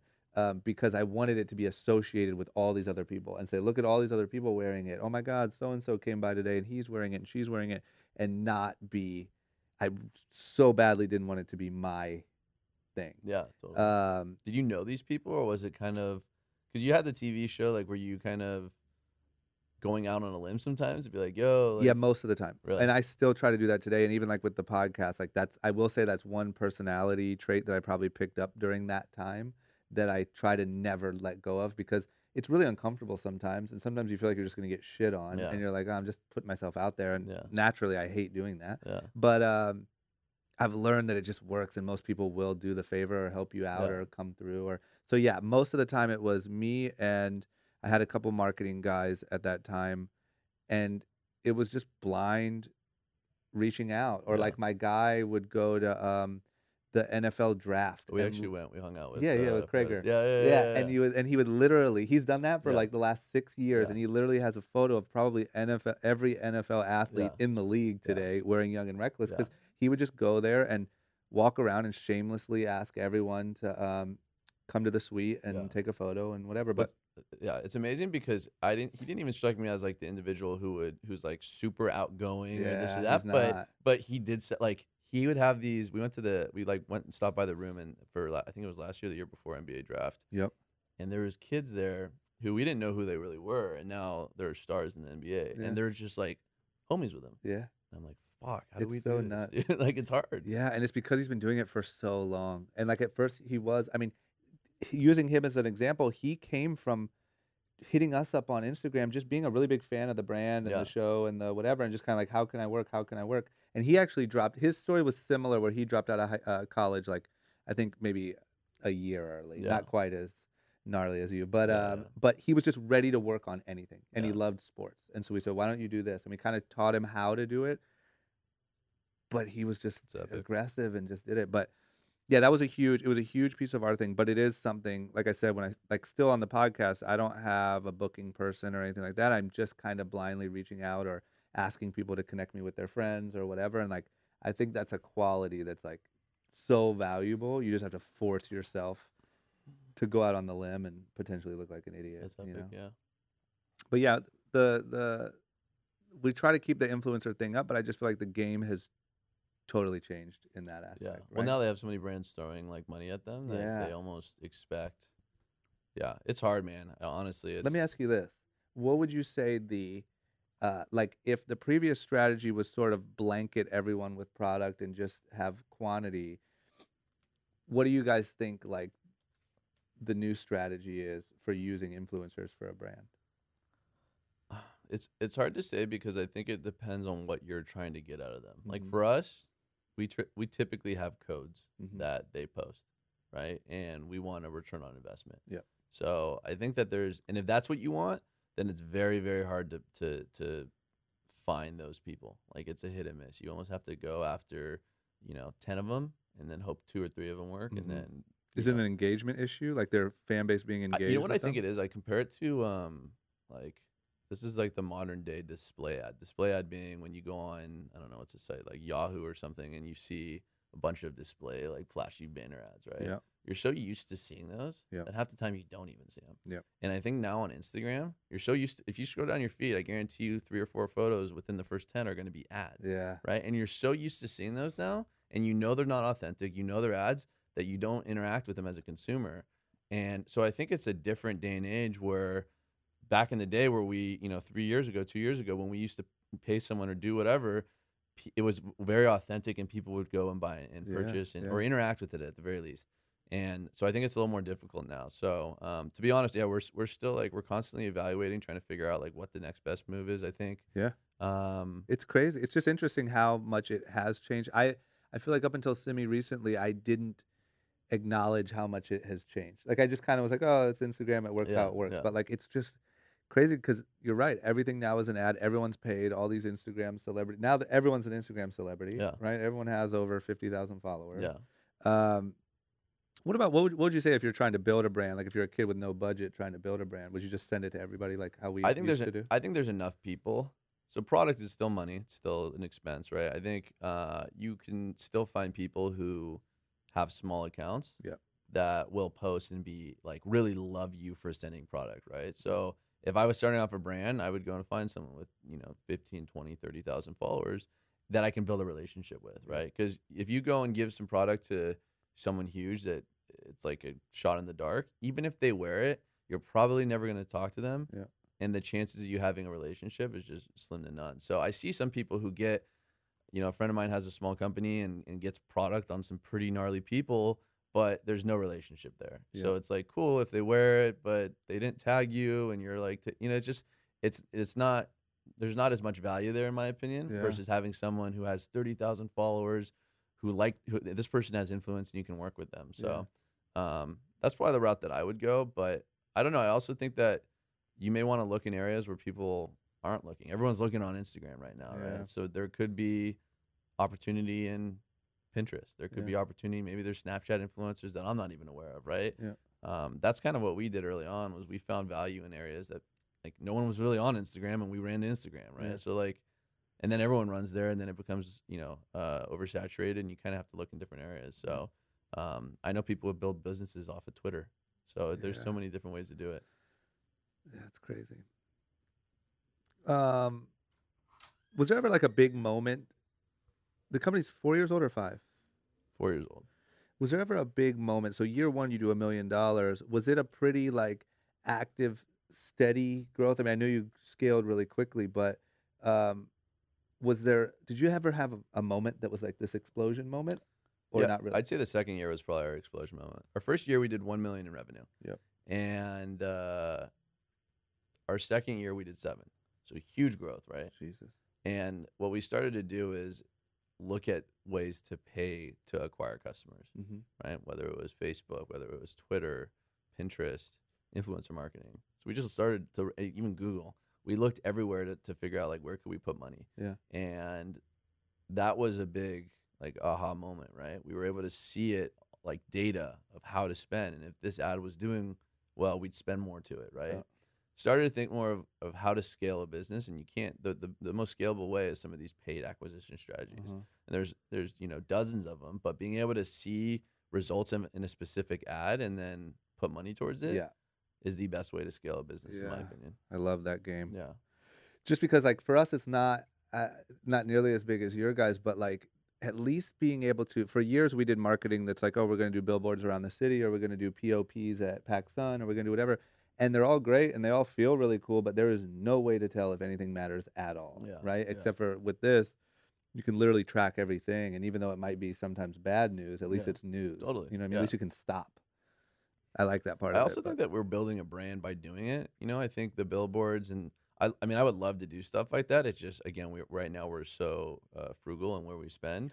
Um, And I'll tell you why I do billboards. I've never done a billboard because a billboard is good marketing. I've only done a billboard because being on social media saying you have billboards in Los Angeles is good marketing. Yeah, Right. So it's like it's not even for the actual billboard. It's Yeah. just enough in the right places to say for a kid in Minnesota to say, damn, they have billboards all over LA. They Yeah. probably have them in every major Yeah, city. You know, yeah. when we did a campaign with Meek Mill, we put a bunch all over Philly and we just wanted it to look like we probably have No, billboards everywhere. That's interesting. It's so like think a- about that. You can just do one. There's a good one on uh, Fairfax and Melrose, and everyone thinks you're fucking killing. Yeah, no, I love that. It's like, yeah, it's just validation, right? Yeah. Um, no, I love that, and I think for us though, it's like, yeah, we have our imagery on social, so on paid any paid social channel, whether it's Twitter or whatever. Like we're, it's not like we're just doing like super salesy stuff. Yeah. It's it could be the guys traveling around the world. It could be a guy in you know kind of dressed up in some you know sick outfit. So Yeah. it's not just.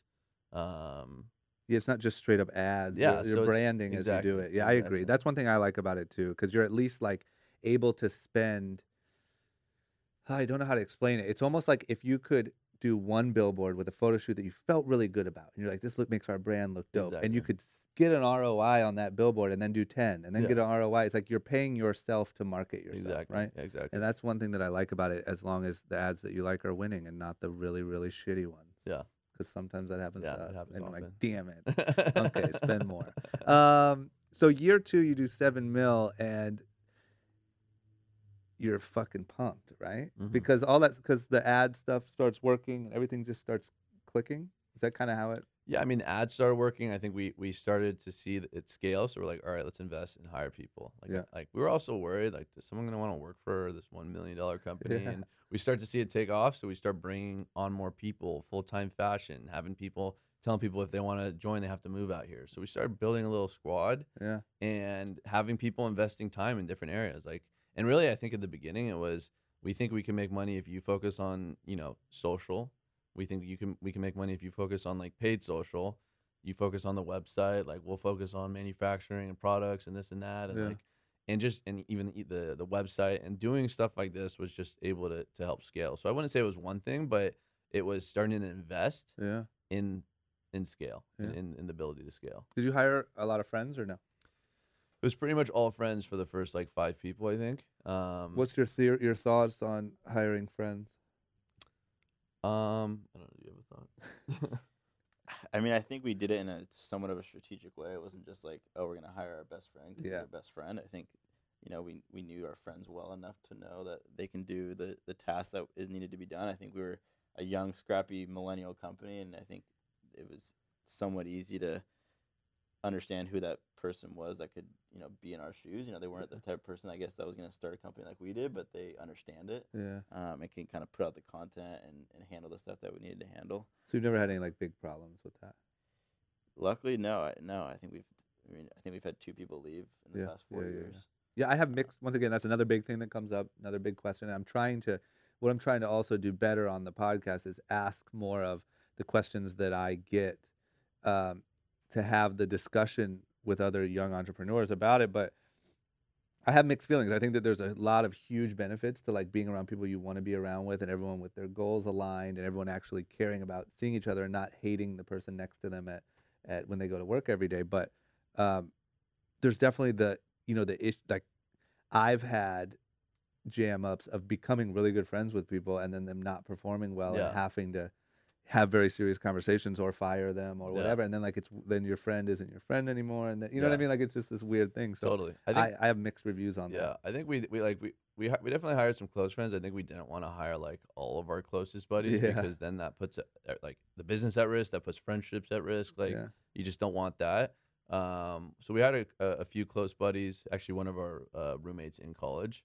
Got he, it. he came and worked with us as well, and he's working with us still. And um, outside of that, though, it was more so looking at it was like friends of friends. Yeah. So it wasn't people that we were directly like uh, connected to. And then that's good I literally went on Facebook and went back to my high school and elementary school days and and found like the one kid that I, I was like looking through trying to find it. Could any of these people work for me that like I want to do this job? yeah And then I found him and I was like, okay, I- he was always he always hustled, Yeah, right? and we were yeah. friends, but like not great friends, and kind of were distant. And then reconnected, and and him and his buddy are crushing it for us. They're our directors of marketing right now. So that's huge Yeah. um what's been like the biggest challenge Do you, is there one that comes to mind like this just kind of the single biggest challenge or or has it just been a, a bunch of little ones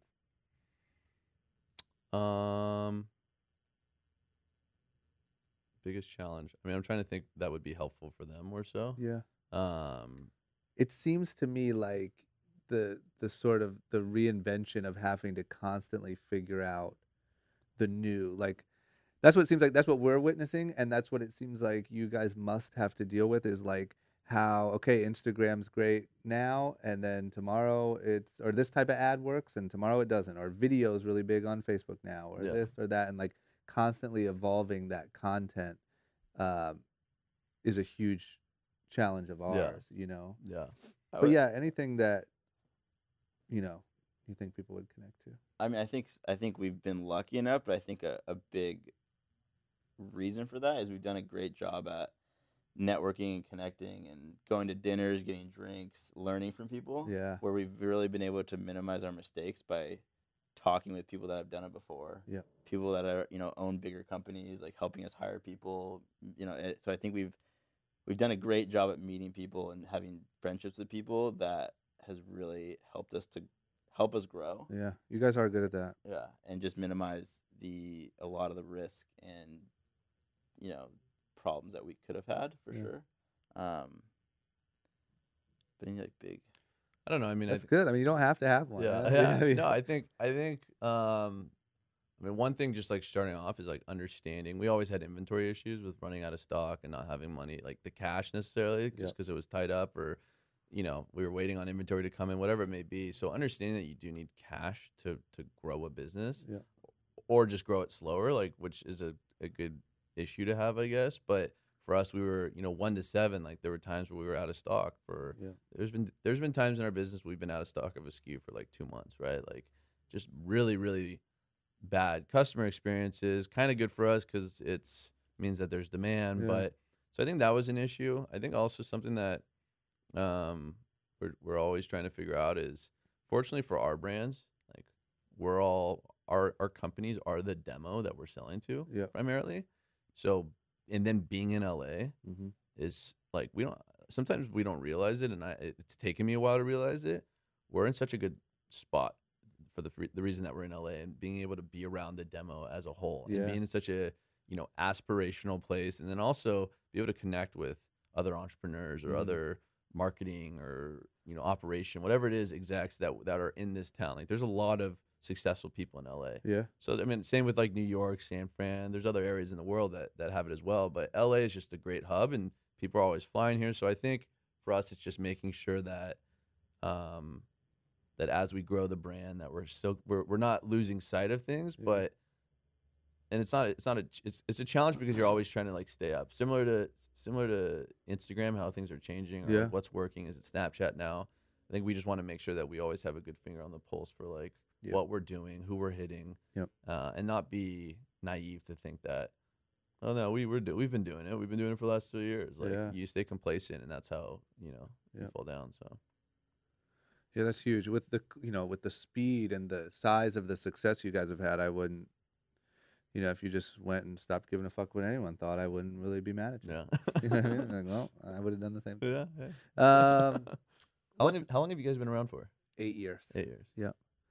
Um, but you guys just did. I mean, you just did such a good job going fast and big and smart and you know still safe and you know it doesn't feel crazy or reckless for lack of a better word. Yeah, Um, but you just scaled quick and you know it's cool. yeah. Like the way you did it is very. yeah. I mean, Uh, how have you seen like? You've been around for eight years. Yep. Styles changed. Yeah. Right. Like, Oh yeah. how do you stay up? And you you went through probably when you guys launched. Was Instagram even around by then? No. Yeah, so like you kind of you started with a brand. Like Instagram's a good data point too now. Yeah. Like you can go on and like swipe all day and see what people are wearing, or like go on Snapchat and see what people are wearing right now. Oh, it's huge. Right. Yeah. So how did you kind of stay up to speed of like? Well, here's what I'd say. That's a that's a like a huge thing that I try to remind myself is when something changes, like jump on it right away because and yeah, like like how we said how Facebook will test things, right? You do it in a safe way where if you're wrong and that thing isn't actually going to work, then you still have like the rest of your Yeah. company. But my point is I now have seen things change so many different times and what I've noticed is a lot of the people that win are the people that were first and they were usually first because they didn't know any other way or have any other option. They came in under that Mm, platform, mm. right? And so when you're a bigger company, what happens all the time, what's happening now to all the older companies is they're getting the shit kicked out of them by this whole new industry because all these people jumped on the internet and they were too slow to do it, right? Like mattress companies and all these different, Yeah. you know, uh, retail as a whole.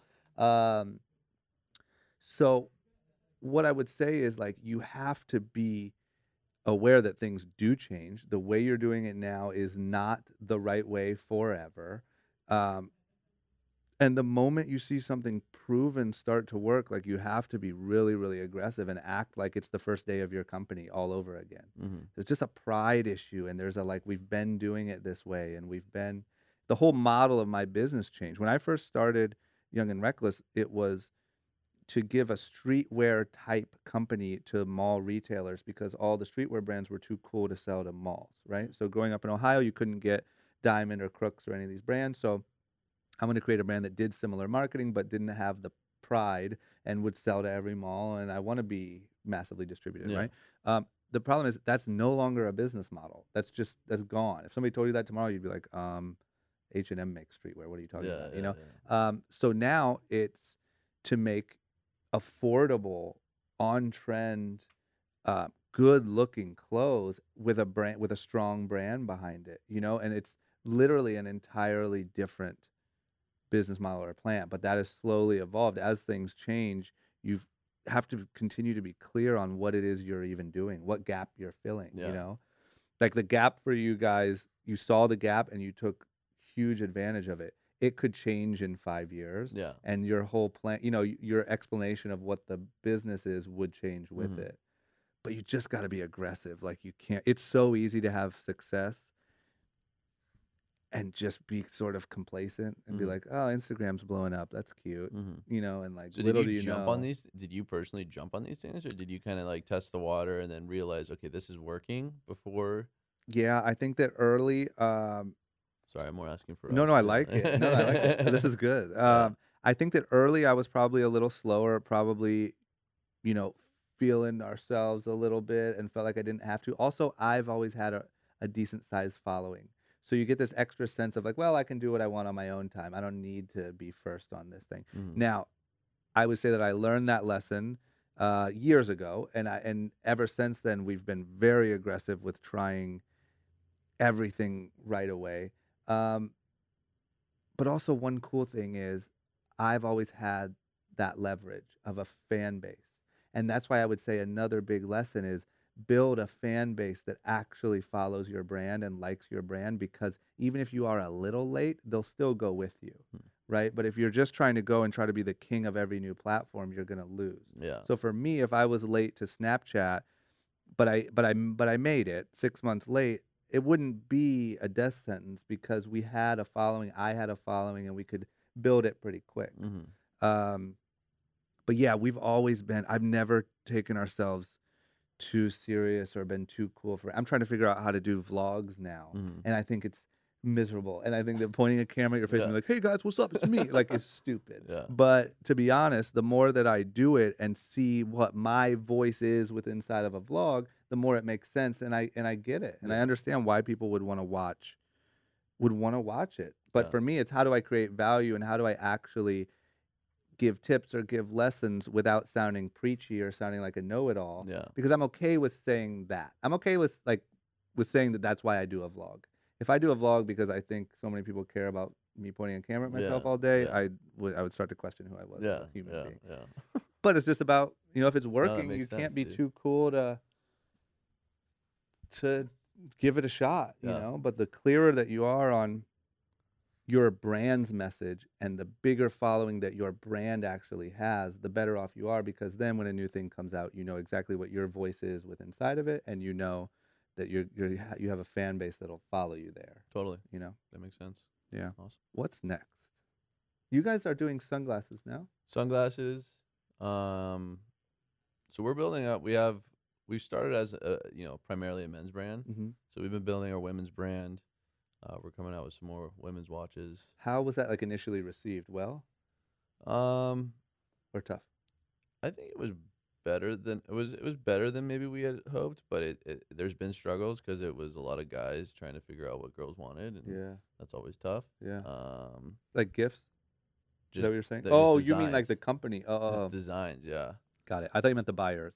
Uh, customer. Yeah, the customer. We didn't. It was just hard. So, Yep. but we've done we've done well. I mean, we have a good structure in place of we can hit the, we can hit you know women with women ads and or, or influencers and like kind of kind of try and spark the the product. But I think as we've been uh been doing it for a little bit more now, we're starting to come out with some really cool stuff that Yeah. uh that uh, look some of the women in our office are more heavily involved with. Yeah. So Yeah.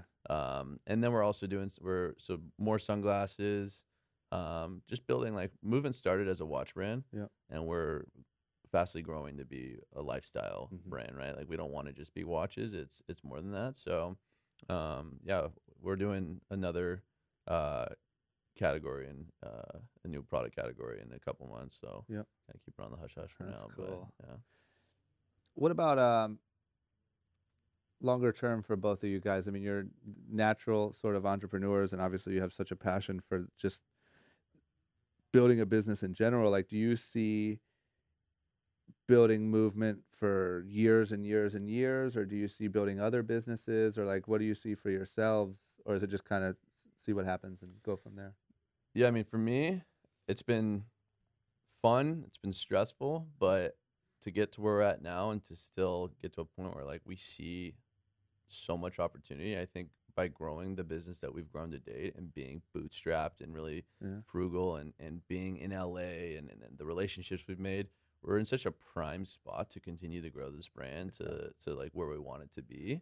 And we want this to be a billion dollar global lifestyle brand. Yeah. Uh, and so that's what we have our, our you know eyes set on. Um, Yeah. So I think, and, and it's fun. I mean, we work with a lot of fun people, a lot of you know smart, successful people. We get to do stuff like this. I mean, um, you know, maybe I'll take a, a couple more vacations here and there, but Yeah. like, cause it's been hustle, hustle, hustle, know, like man. fight yeah. to survive. But Yep. um, I don't know. I really enjoy what we're doing, and I enjoy the team that we we work with. And until that changes, which I don't think it's going to, I just keep going. Yeah, I mean, I think being an entrepreneur at heart and always kind of looking for opportunity. I think Jake and I both see so much opportunity for MVMT Yeah. in the next X amount of years that our time is- and and power is best spent trying to grow MVMT and not trying to grow something else. Yep. Um, just because we're kind of you know we feel like we're onto something, so it's Yeah, I fun. agree. mean, it's, you wake up every day excited to to continue to build, and you know it's it's exciting and Yeah. stressful at the same time. Yeah. But, you know, it's all gonna hopefully pay off one day. And you guys have still done this all. You haven't taken investment. No investment. no That's so crazy. yeah. I think also like there's a paradigm shift right now with bigger brands that Mhm. are that are grown and built through wholesale channels who don't jump on like okay we got to do it direct to consumer or social media and even though a lot of these guys are still they have the wholesale or they have the retail stores maybe or the wholesale relationships globally Yep. so they're still doing you know hundreds of millions of dollars i think that we're structured uh, and in a place to disrupt that Yep. and um, I mean, we're four years old. We'll do eighty million dollars this year in revenue. It's insane. Uh, I think there's a lot still left to be done, and for four years and in a limited team, like I think we're doing a pretty good job. And Yeah. uh, I also believe like part of it is like a waiting game. It's what you're saying, but it's like a waiting game of like that's there's so many of those those old businesses eating up hundreds of millions of dollars Yeah. that are going to crumble. totally, Right? They're not going to do what you guys are doing. They're not going to adapt. They're not going to whatever. But it's like you just have to wait, which I don't like that answer. yeah, no, You I, know? it's it's what's because they have like you know they have so much money in the bank or. But I think I just see what other big brands are investing in, Yeah. and I go, "That's a that's a really." I would not if I had that money, I would not invest there. Yeah. So like to see that happen over and over and over again, I feel pretty good about it because I feel like we still have an edge, and and I try and hear what they're why they're doing it, but I feel like they're just trying to spend to get out of this grave, and It's shocking how many people just don't know what they're doing. yeah, yeah, it's just different industries, and it's like yeah, they're just being um, you know, uh, not outsmarted. It's just a different. It's just a different world now with retail and and uh, social media. And Yeah. Again, being the demo in LA, having the relationships we all have here, like it's so pivotal to to you know the success that we've already had and what, what's going to come. So Yeah, and I think that like it's all such just this old it's this crazy crazy old mentality and it's almost like the more that things change, the more that people don't want to believe that they're actually changing, right? And so like the more you kind of hold tight to the wrong belief system totally. because they're changing even quicker and quicker and quicker and you're like no it's going to come back because that's the only answer. The Totally. answer can't be we've been wrong all these years. It has to be it's going to come back at some point which is the exact worst thing that you could possibly do and i think that there's so the the transition is going to take it's happening faster and faster every day. It's not slowing down it's not anything and i think that because of that fact we're in this limbo period of the world or old money or old retail or old whatever accepting that it has changed so you guys are the pioneers and brands like you and 5-4 and those guys are the pioneers of sort of this new way that business is going to work or what's going to take the place of retail and everyone all the older guys are holding on to the Exactly. what they want. And I think once once that shifts, it's going to be a really brutal shift and a really ugly shift. But I think that once it does shift, that's when it's going to be a whole different ballgame for people like you. and, you know, for those billion dollar. Totally. You know what I mean? Yeah, Because people are just holding on to it. They don't want to. and I think like to your point, it's time, man. Like it just unfortunately, like sometimes it just takes, you know, it takes a few years of just really poor performance or losing money for some of these people to either. I mean, some of the execs will jump ship, or some of the people, Yeah. uh, or just even retail as a whole is like you know like. It, it's tough right now. So, and I think as we get bigger, brands like us get bigger, and we're doing more creative stuff and connecting with more people, like we're just going to continue to take away business from Yeah. the big guys. Could you ever see doing a MVMT store? Yeah, potentially one day. Mhm. Uh, yeah, I mean, I think it's if done right, it Yeah. can be it could be done well. Um, but yeah, we would have to we would have to really put some thought into it because Yeah. we don't want to just half-ass it. Um, Have you guys done a store? No, we've just done like pop ups in a showroom, but I Yeah. do think 100% there's like a place for it done the right way. Totally. Like if I could do anything, I would probably put some sort of crazy cool experiential store at like the Grove and in Orlando, Florida, and like in these in Vegas, Yeah. uh, like where there's travel destinations where it's families, it's our demographic, and it feels really, really cool to even go in there. Yeah. I just don't even know what that would be, Yeah. or you know, and like how could you do it where you maybe don't sell any clothes Yeah. and still it's worth it, or you sell you know next to nothing. I don't know, Yeah. but I think that's the do treating them like pop ups or treating them like showrooms. I think would be the only thing that makes sense to me. No, absolutely. Yeah. I can't imagine ever like a re- a big retail strategy. Yeah. No. Even though real estate will probably be real cheap. so. Yeah. hey. This is my ender question.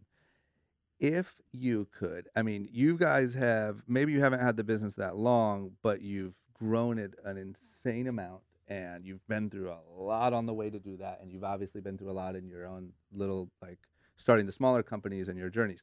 If you could go back to the younger version of yourselves, let's say 15, high school before you even took your first shots at being entrepreneurs or before any of that and sort of tell especially you guys the reason why i like it so much is because you had these like hungry brains you know like ready to get into the game. Um i guess each of you what would you tell that younger version of yourself to like sort of get a head start? That's hard. yeah. I mean, I think for me, I think kind of like you said, like we kind of we did it, but I think always be super curious, always be kind of obser- observing what's going on. I think I was thinking about it on the way over here. Like, I've always loved cars, and I always loved going to car shows. Yeah. you know, I'd see like my dream cars there, and but what I liked more than just seeing the cars was like I was always so curious on who the person was that owned it Yeah. and how they were able to afford it yeah and like I, I would I would literally go up to people and start talking to them, and I just as just always trying to learn and observe and just understand how people that were successful how they got to be successful. Yeah. Um, and just keep you know seeing the seeing different opportunities, um, and just continue to network. You know, like Jake said earlier, try to try to get a phone call or a coffee with someone that is in a position where you would like to be one day. yeah it's huge Yeah, I think for m- I think for me, I you know, I, I think I'm fortunate to be in a position where a lot of it worked out, and like I'm really happy with taking the risk on so many different you know companies and dropping out when I did. So like I feel like I did good in that sense. If I could go back to high school though, you know, I, I think I would just want to, I would want to network more because I really didn't do that when I was that young. I was Yeah. so scared of just someone telling me, just like laughing at me or Yeah. like not thinking, like just not taking me seriously. Yeah. Um, so just networking more. Um, I also think and networking with people who have done relatively like uh, again a direction that I want to grow in. Yeah. I also think that anything from like some of these math classes or like I don't know if there was accounting classes in high school, but just relatively like basic fundamental skills that I maybe kind of even cheated in sometimes or Mhm. didn't take seriously. I wish I would have taken it a little bit more seriously just yeah because I think c- certain skill sets, like no matter what you do, even if you, yeah, even if you win the lottery and just want to like control your own life, Yeah. like you're still gonna need to know these certain skill sets better. And Yeah. um, so I don't know. I think I think I could have self educated myself more.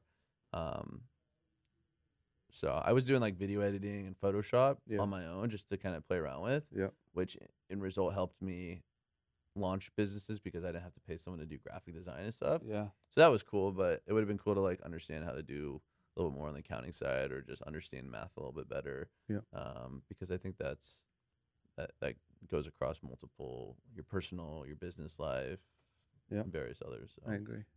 Um, what about tell everyone where to go? The social media, the site, the any plugs or drops or any of that. yeah. stuff? mvmt.com or just at mvmt. You can find Easy. us on Twitter, Instagram, YouTube. love it. Um. All right, man. We fucking did it. Thank you guys for making it happen. Yeah, absolutely, dude. That was great. I love this one. This is gonna be a really good one. We're up tomorrow. Sweet. That's fast. Thank you, dude. Yeah, thank you. Later. All right, there you have it. I hope you enjoyed it. Those two guys are very, uh, just young, smart, ambitious, good dudes. good to have that conversation. Got me motivated. Um, I hope you guys took some gems from it. They're just the epitome of sort of what's possible in today's day and age of social media and being able to do your own sourcing and create an e-commerce website. I mean, these are two 26-year-old guys who alone, um, without any investors, have created an $80 million business. Pretty cool. Um, please go to the iTunes store. Go to the podcast app on your phone and leave me some positive feedback. Let me know what you like, you don't like, you'd like to hear more of, or who you'd like to hear on Short Story Long. Go to youngandreckless.com. Use the promo code SSL to get 40% off all full priced items. And check out my new YouTube page. That's where I'm posting all the videos from the podcast, all the little clips, and some of my new vlogs. Check it out. Let me know what you think. It is youtube.com slash drama drama. Thank you guys so much. Please continue to uh, keep subscribing, sharing, telling people about this thing. Um, I really appreciate it. I'll be back next week.